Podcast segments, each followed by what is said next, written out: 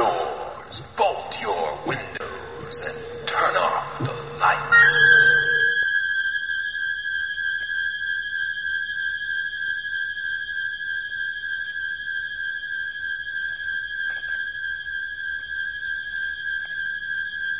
Welcome to Michael Myers Minute, where we delve into the 1978 horror classic Halloween one minute at a time. I'm your host, Robert Black. Minute 7 begins in Judy's bedroom. We see through Michael's eyes from behind the mask. Judy's body.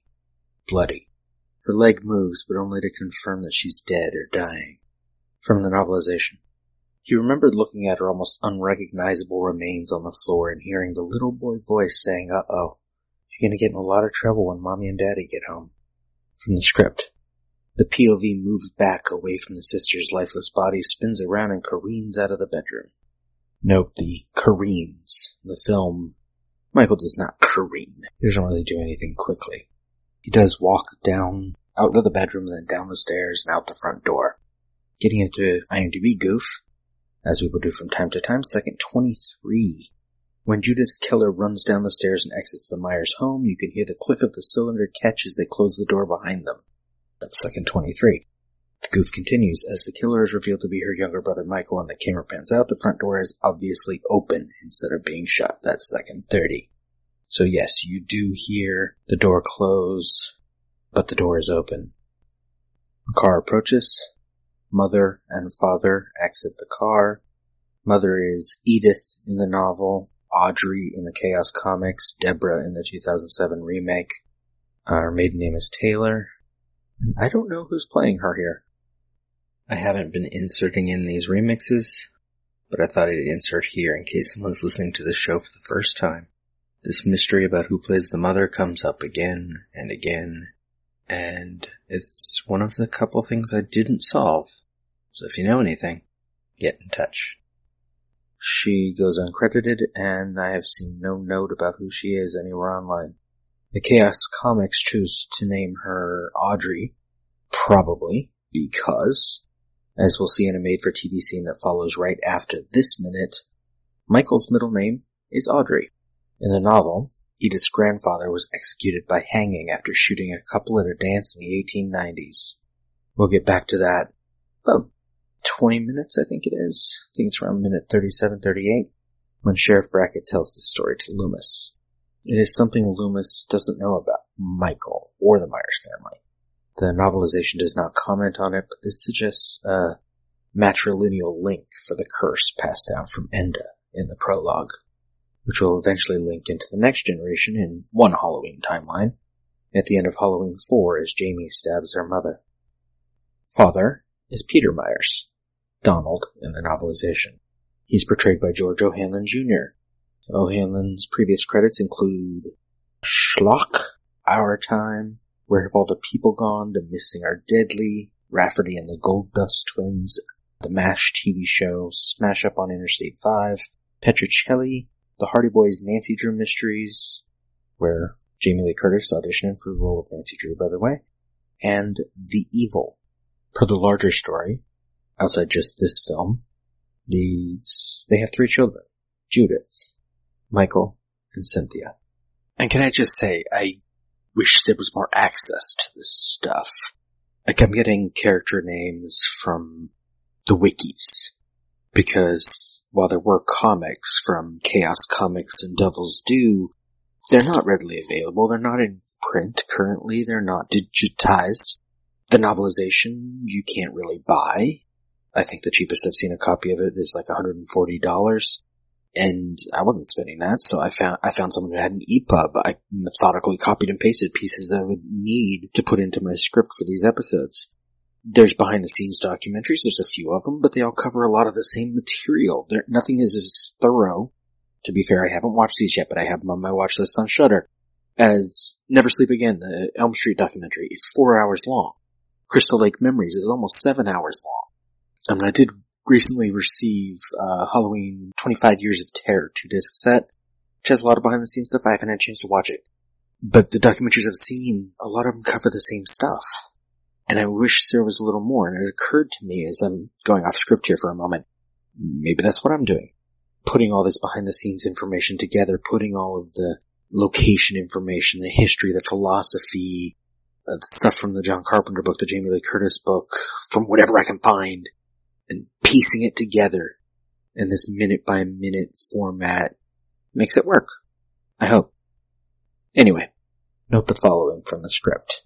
At top speed, the POV races through the darkened house to the front door, out the door, down the steps, and rapidly up the street. The camera careens along in frenzied flight up the sidewalk, up a small side alley, down someone's backyard, then to a sudden abrupt halt in front of mother and father just coming out of a neighbor's house.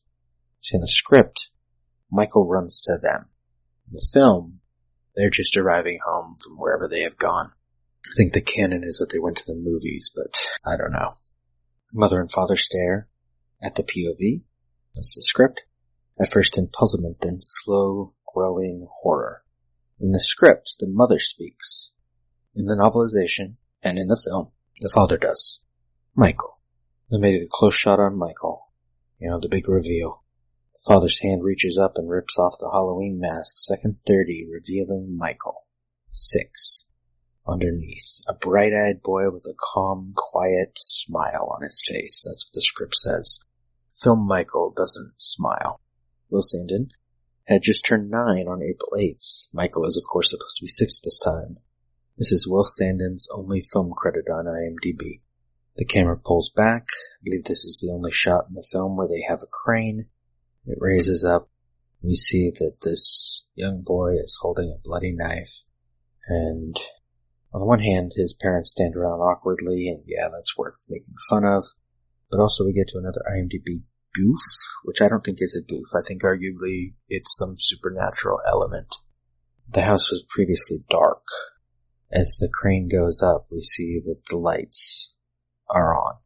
I guess creepy freshman murderer Michael Myers needs a little backlighting. The crane rises, and the minute ends.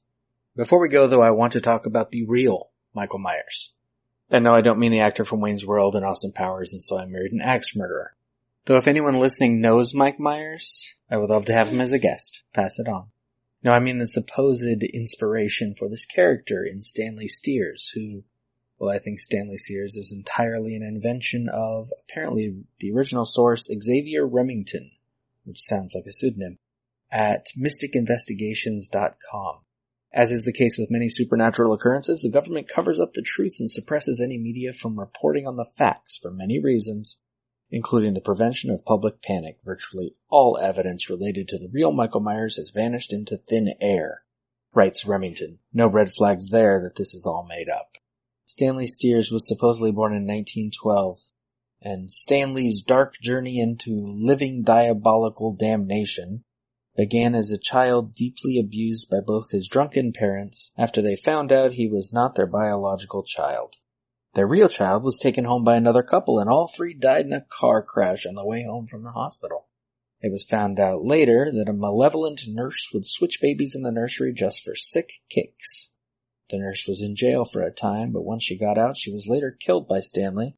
Stan's abusive adopted parents had another baby, a girl named Susie, who they purposely treated like a princess. She later became abusive towards Stanley as well. And I'm kind of bored of this story already. Remington is basically trying to one-up Rob Zombie on explaining Michael's abused origins. I have numerous questions like, how did the Stiers figure out the baby wasn't theirs? It's the 19 teens. Are these folks in Iowa getting DNA tests on a whim? When 11 year old Stanley isn't allowed to trick or treat in 1923, which we will see in minute 17, trick or treating wasn't then the thing we know it as in more recent history. His sister, younger than he is, remember, gets home at midnight from a Halloween party, also not a thing in 1923. He killed her, killed his parents, killed the family dog, Mr. Snookers, which is a nice detail, but then Remington has to ruin it. Quote, Snookers was known as the terror of the neighborhood, so Stanley did everyone a favor on that front. End quote. He supposedly killed several school bullies, killed the entire family of a classmate, but was captured the next sunrise by federal agents who quote, promptly swooped in to scurry him away to a secret mental institution for further study while suppressing all records of the Halloween night events. Bullshit.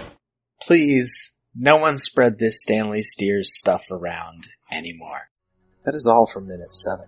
Michael Myers Minute is a production of Lemming Drops Studio. You can find more content at lemmingdrops.com.